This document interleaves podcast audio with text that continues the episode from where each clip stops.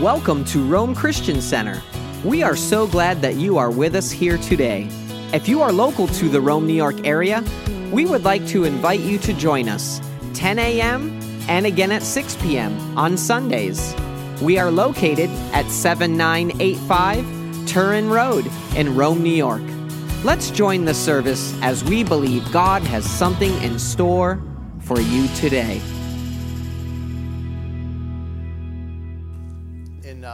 Book of Daniel, I felt as though God really wanted me to study there. It was kind of back to school for me, for our, for our kids.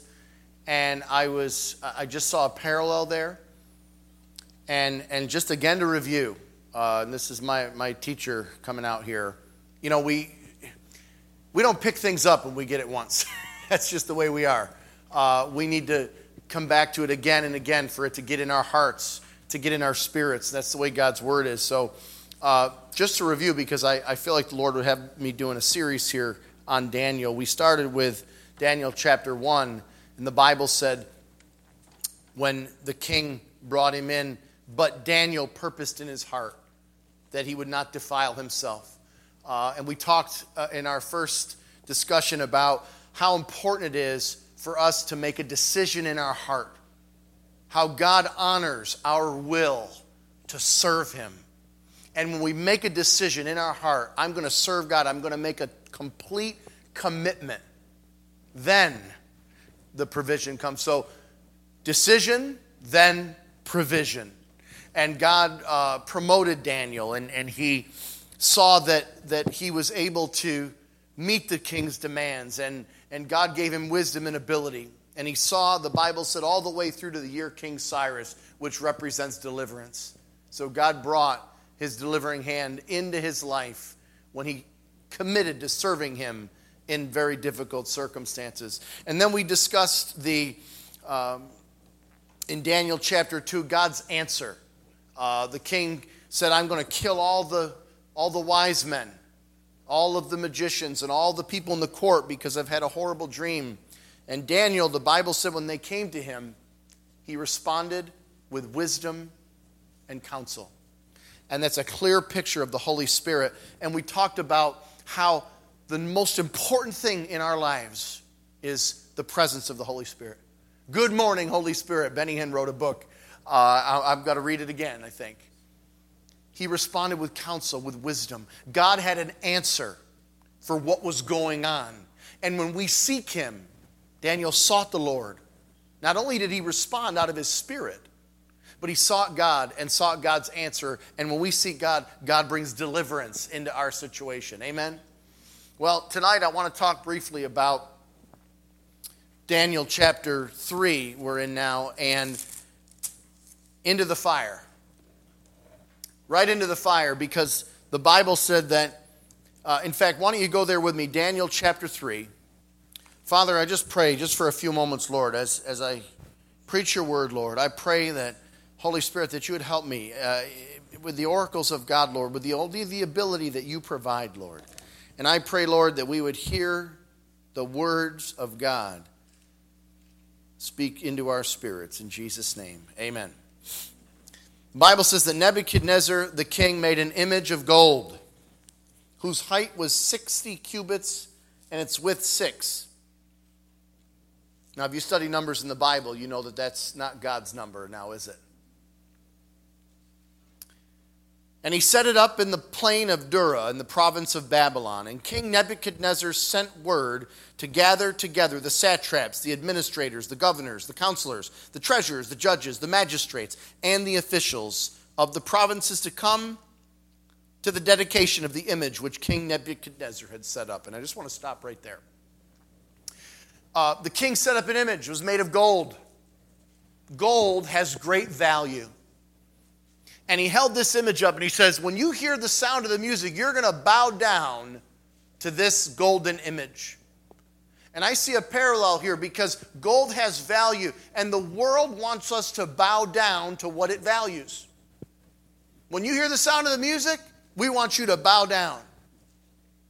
And he said, Anybody that doesn't bow down, when they hear the sound of the music, the king said, you're going to be thrown into the fire. Now, a value Now, obviously, gold has value, but I, am not using it literally. Values are a person's principles or standards of behavior. The Oxford Dictionary says a value is a person's principles or standards of behavior, one's judgment of what is important in life. Okay?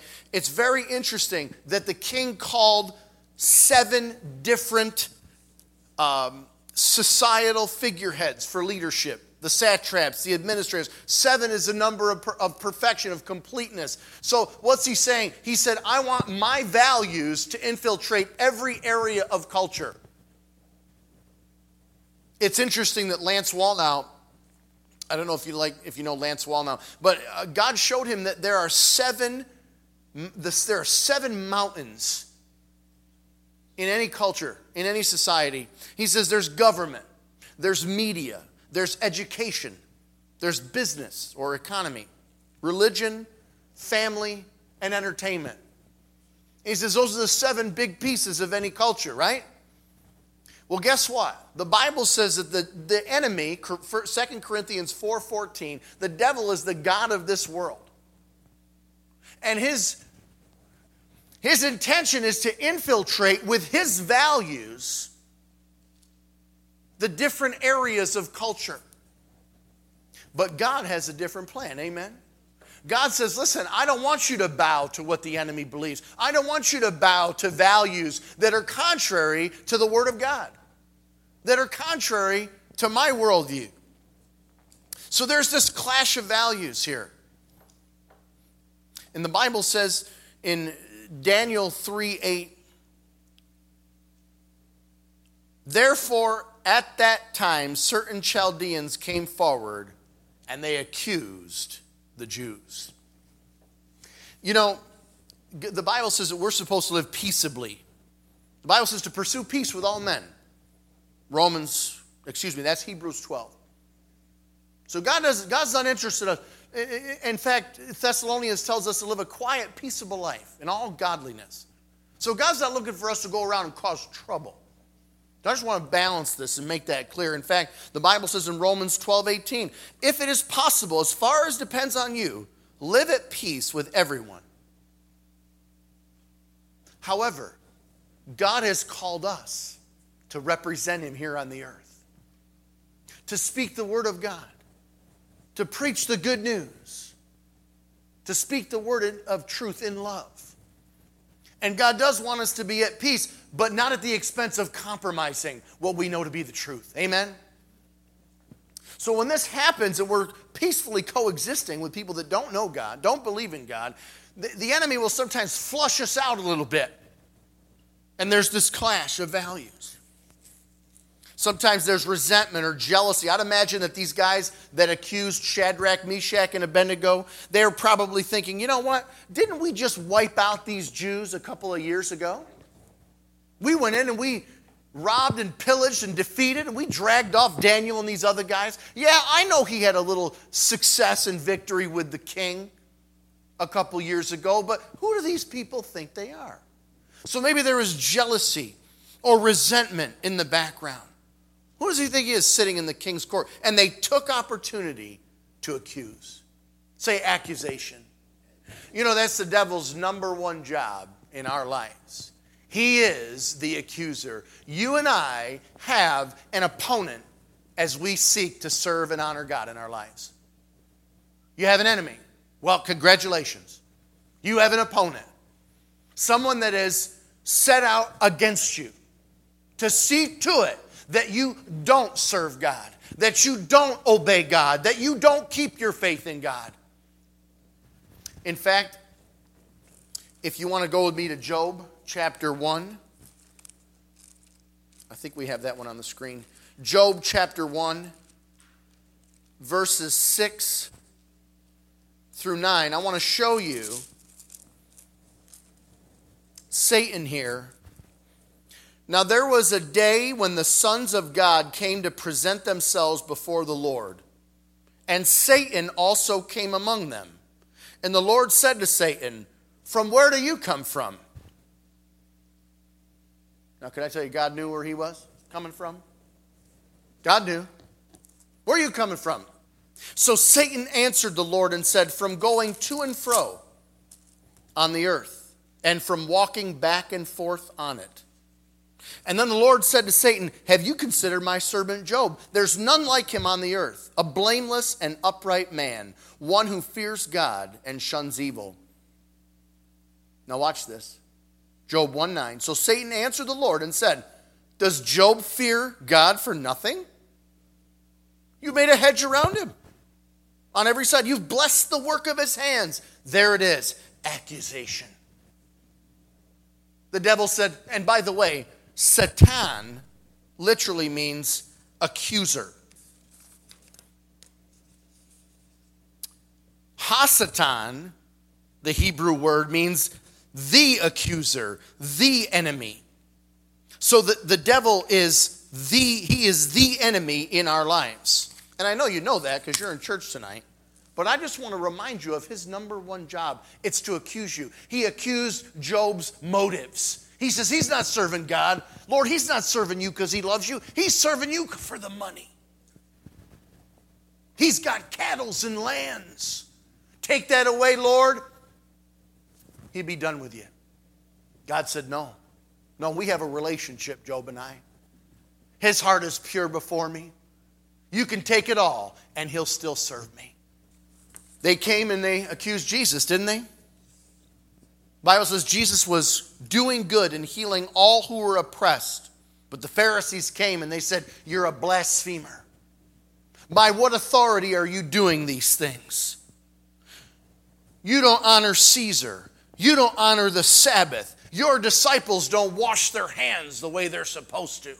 You healed on the Sabbath. I mean, they accused him again and again and again. And Jesus said, You know what? You're motivated by your father, the devil. And that, how many know that people get offended when you say your, your dad's the devil? And they got offended at him, and that made them even more angry.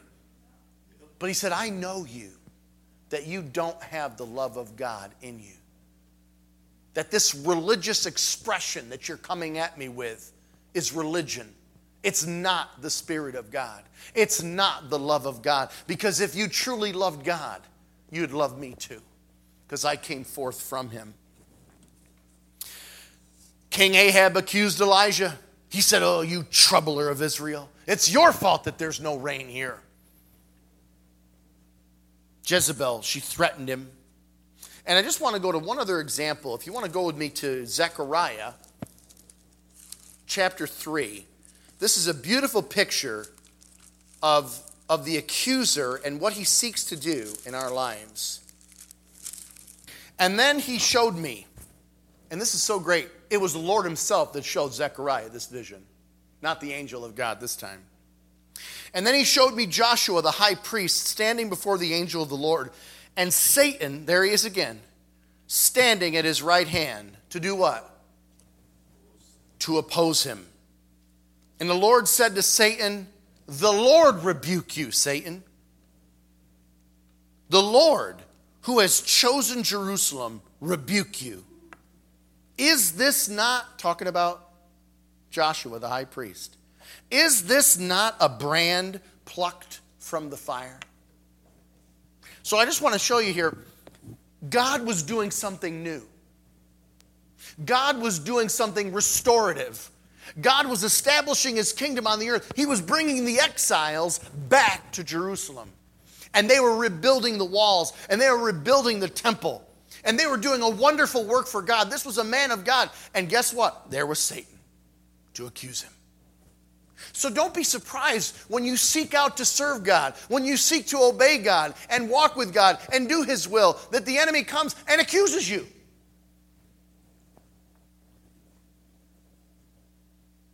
Same in, in, in um, Daniel's day.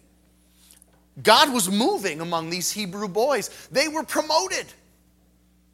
They were moving up in the court of King Nebuchadnezzar. God had a place of influence. The kingdom of God was moving in influence in the kingdom of the world. And now all of a sudden, what do we have? We've got the accusation coming. These Hebrew boys are not bowing down to the image. They don't have your values, king. And you said, that anybody that doesn't bow has to be canceled. I'm sorry, I mean thrown into the fire. And they really put the king on the spot. Can I tell you that King Nebuchadnezzar knew that those guys didn't serve his God? Can I tell you that everybody knew that these Hebrews that came from Jerusalem, that they were serving God and that the blessing of God was upon them? But this was their chance to flush them out. But getting back to Zechariah, notice that Zechariah was chosen by God. We need to know when the enemy comes at us, we need to say, Devil, I'm chosen by God. God chose me before the foundation of the world. And notice, what did he accuse the high priest Joshua of? He was wearing filthy garments. This is a picture of sin. And what did God say? I have cleansed him. So we need to know that our sins are cleansed. And we need to make sure that when we stand before God and the enemy is standing there to accuse us, we need to make sure that there's no sin in our life, that we let the blood of Jesus redeem us, the Bible says in Colossians chapter 1, because in his blood, through his blood, we have redemption, the forgiveness of sins. We have to make sure that we're standing in the light as he is in the light. And if there is any known sin, we've got to confess it, the Bible says, so that that forgiveness can come and that the blood of Jesus can wash it away again. And then we can stand before God and say, No, you don't, devil. I have been cleansed by the blood of Jesus. God cleansed me, God chose me. Say amen if you believe that. So we see the, the enemy's job here to accuse. Moving back to Daniel, you know the story. They don't serve your gods, they've got to go into the fire. So Nebuchadnezzar brought them in and they said, Is this true? This was a big act, by the way. He already knew that they weren't serving or, or bowing, but they called him out. You know, I was sitting. Um, I was sitting in my in my study at my house, and I couldn't help but the, the window was open. I just kept hearing this sound. And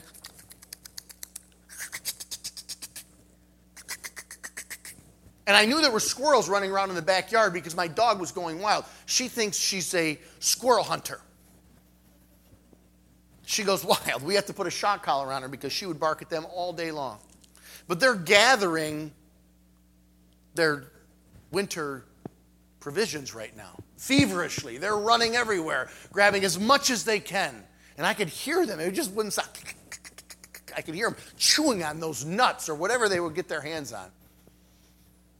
And as I was just, I was studying and praying for, for, for uh, preaching, and I, and I, said, Lord, are you trying to show me something here? And, and here's what I felt. I, you know, the squirrels are getting ready for a time of barrenness, for a time of lack for a time of hardship. And they want to make sure that they've stored up enough so that they're ready. Shadrach, Meshach, and Abednego here met their day of trial. And they had to be ready to answer the king. So we have to be ready. God says, I want you to store up my word. I want you to store up my spirit. I want there to be a great storehouse inside of you that's full of me so that when your day of trial comes, when your number is called, that you're ready. That you're ready. So King Nebuchadnezzar said, That's it, boys. You're going into the fire. I'm going to give you one last chance.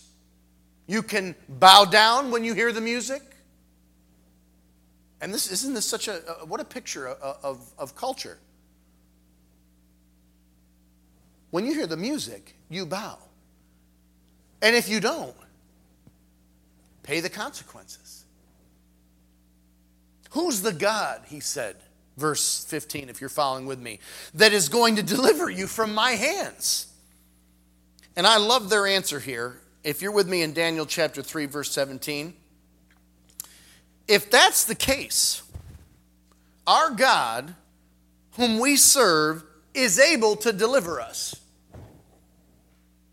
from the burning fiery furnace. And he will deliver us from your hands, O king. These guys had faith. And listen, here's the key When the devil's putting heat on you, you need to put your faith in God. When the devil's putting pressure on you, when he turns up the heat on you, you've got to get your faith working. You've got to say, I, I can see what you're trying to do here, devil, but you got to say it out loud sometimes. You got to say, I see what you're doing, but my God is greater and he can deliver me and he will deliver me from what you're trying to do in my life. These guys had faith. And they said, I love this, verse 18. But, by the way, just so you know, let it be known to you, O king, that if we don't that we don't serve your gods, nor will we worship the golden image which you have set up. So they were saying, We know our God, and we know He's a God that's able to do exceedingly abundantly above. We know He's a deliverer. We know He has power on the earth. But you know what? If even if He doesn't deliver us, I'm still not bowing. You could play the music over and over again. I'm not going to bow because I don't value that golden image. I value God's word. I value the truth of God, and I'm not going to bow to your truth. Amen. so when persecution comes, and, and notice they said too, King, we don't need to answer you in this matter. One, the NIV says, we don't need to defend ourselves, just so you know. God's with us, and He's going to deliver us. But when persecution comes, we need to keep a couple of things in mind. Jesus said this in Matthew 10 27.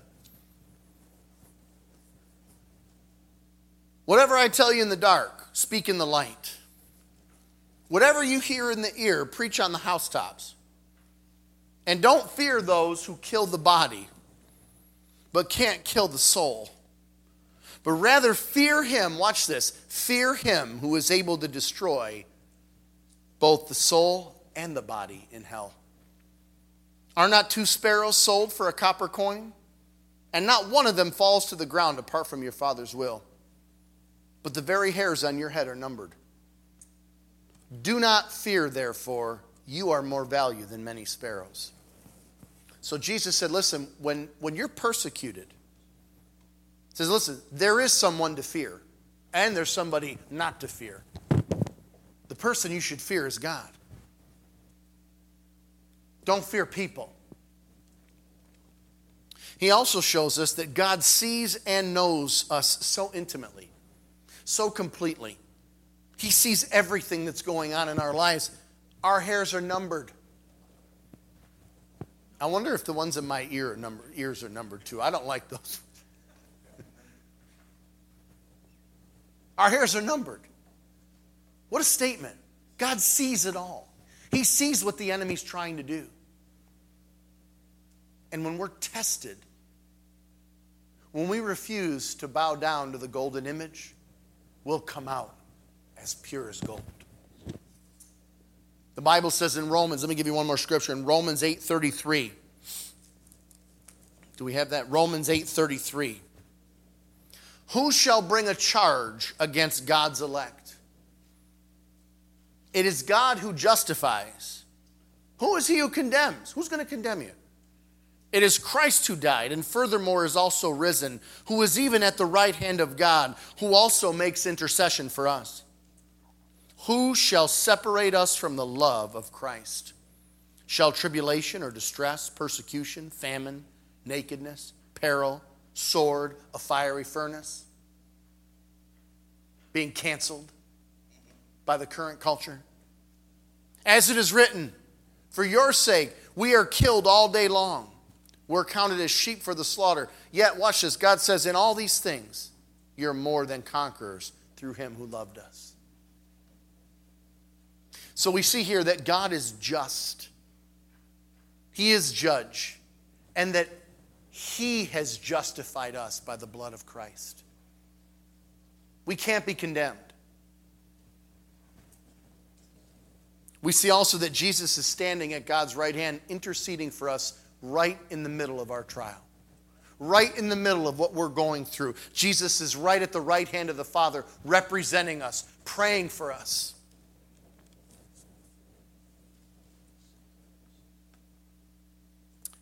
He loves us. And these things that we're going through are never going to separate us from His love. Sometimes when trouble comes, we, we tend to look inward and say, I, I'm troubled. God says, No, you're not. There's trouble around, but you're not. You're my son. You're my daughter, and I'll be with you in trouble, and I will honor you. And with long life, I will satisfy you and show you my salvation. You will see the goodness of the Lord in the land of the living. Amen. God says you're more than a conqueror, you're a winner, not a loser. You might be going through something that makes you feel that way, but God says, You're my child. You're my victor. You're my winner. You're the one I've called, and I'm with you when you're going through it. I don't care what the enemy's trying to do in your life, I'm greater. God is a deliverer. Our God is able to save and deliver. So, you know the story. I'll just finish with, with the end of the story here. He says, That's it. You're not bowing. I'm going to get some mighty men. And I, you know, the enemy seeks to intimidate us. I heard R.W. Schambach say this one time. He said, If you can be intimidated, you will be intimidated. But God has not given us the spirit of fear, the Bible says. He's given us a spirit of power and a spirit of love and sound judgment. And we have to break intimidation off of our lives. Now, God hasn't called us to be violent, aggressive, mean people, but I'm talking about the disposition of our hearts, the disposition of our spirits. When the enemy peeks his head into our life and he comes to accuse us, when trouble comes, when persecution comes, we have to not be intimidated. For God has not given us the spirit of fear, but of power. So he gets these big, strong men. Um, verse 20, he commanded certain mighty men of valor who were in his army to bind Shadrach, Meshach, and Abednego. See, the devil has agents on the earth. The Bible says there's principalities, powers, dominions. The enemy's kingdom is actually organized, and he has rank and order in his kingdom. Chances are, if you're dealing with a demonic problem, if you're dealing with oppression, if you're dealing with something the enemy's doing in your life, it's one of his henchmen. It's not him himself. So he has, the enemy has mighty principalities and powers and demons that he sends forth. And notice what they come to do. He said, the Bible says that he came and he bound Shadrach, Meshach, and Abednego. See, the enemy comes to bind us, to restrict us to oppress us, to, to cause us to feel um, and be in a state where there's a lack of freedom. Amen. Freedom in our emotions, freedom in our minds and our bodies, freedom in our spirits. God has come to set us free, but the enemy comes to bind you. He wants you all knotted up.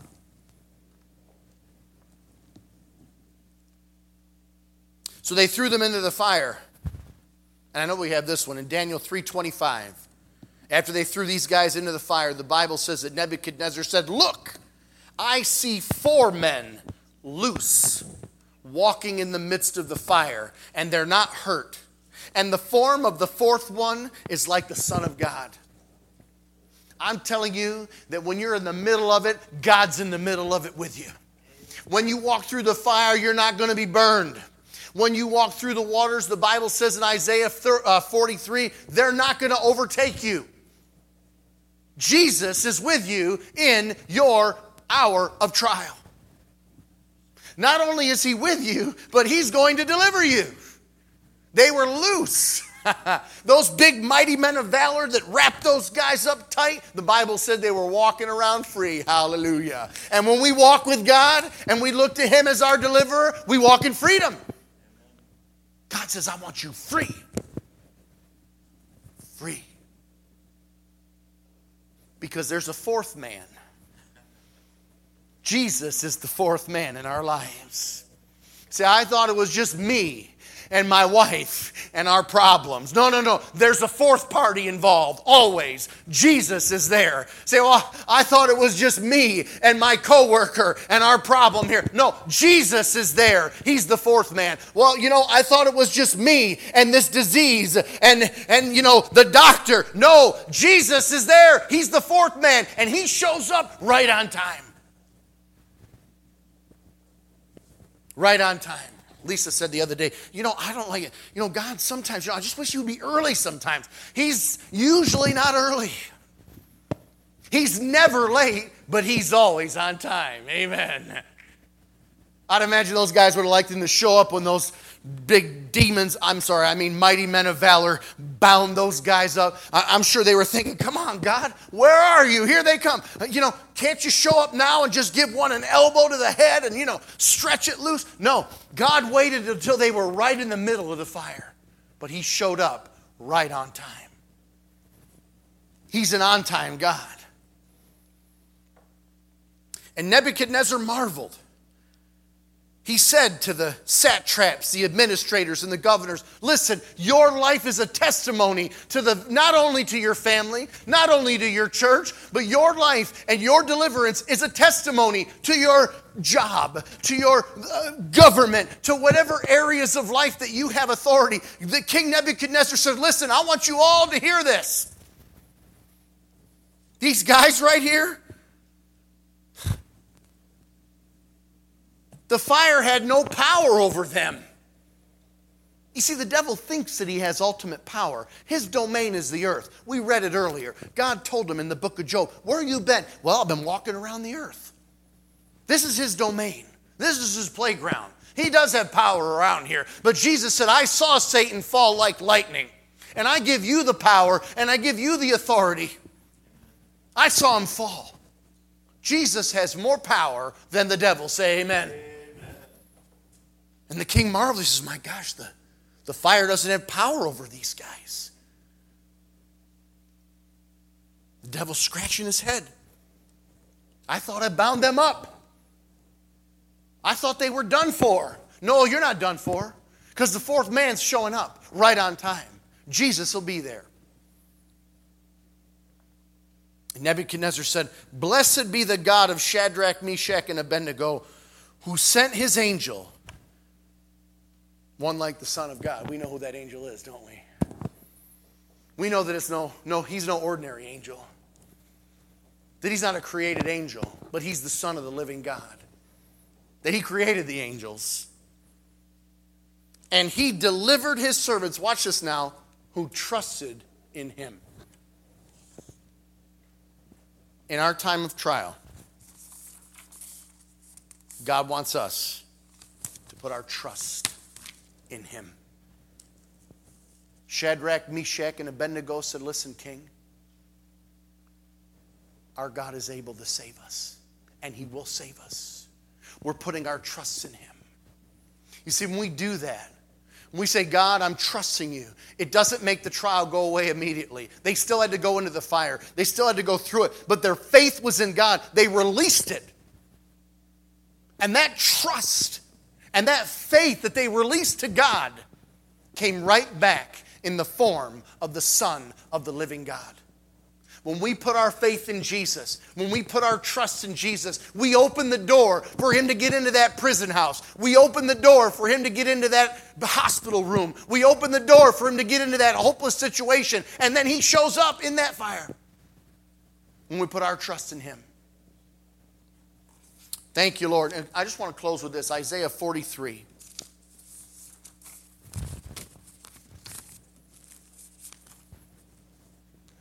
But now, thus says the Lord who created you, O Jacob, he who formed you, O Israel, fear not, for I have redeemed you. I have called you by your name. You are mine.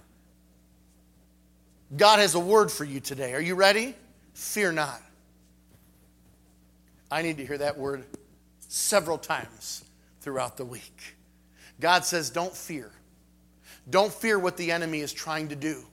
Don't fear what's going on around you that's an ungodly. Fear not, I have redeemed you. I've called you. Say, I'm redeemed.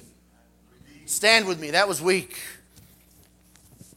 Stand up. Come on, we're done. Stand with me. Say, I am redeemed. I am called. I belong to God. Thank you, God. Thank you, Lord, that I'm called, that I'm redeemed, that I belong to you. When you pass through the waters, I will be with you. And through the rivers, they'll not overflow you.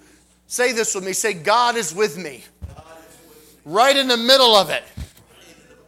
Even when you walk through the valley of the shadow of death. David said this, and I'll quote it Psalm 23. Yea, though I walk through the valley of the shadow of death, I will fear no evil, for you are with me. Your rod and your staff, they comfort me.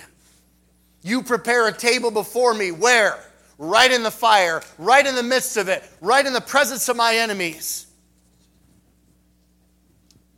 They shall not overflow you. When you walk through the fire, you shall not be burned, nor the flame scorch you.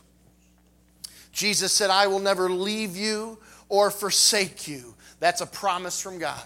Thank you, Lord, that you'll never leave me or forsake me. Thank you so much for being with us today.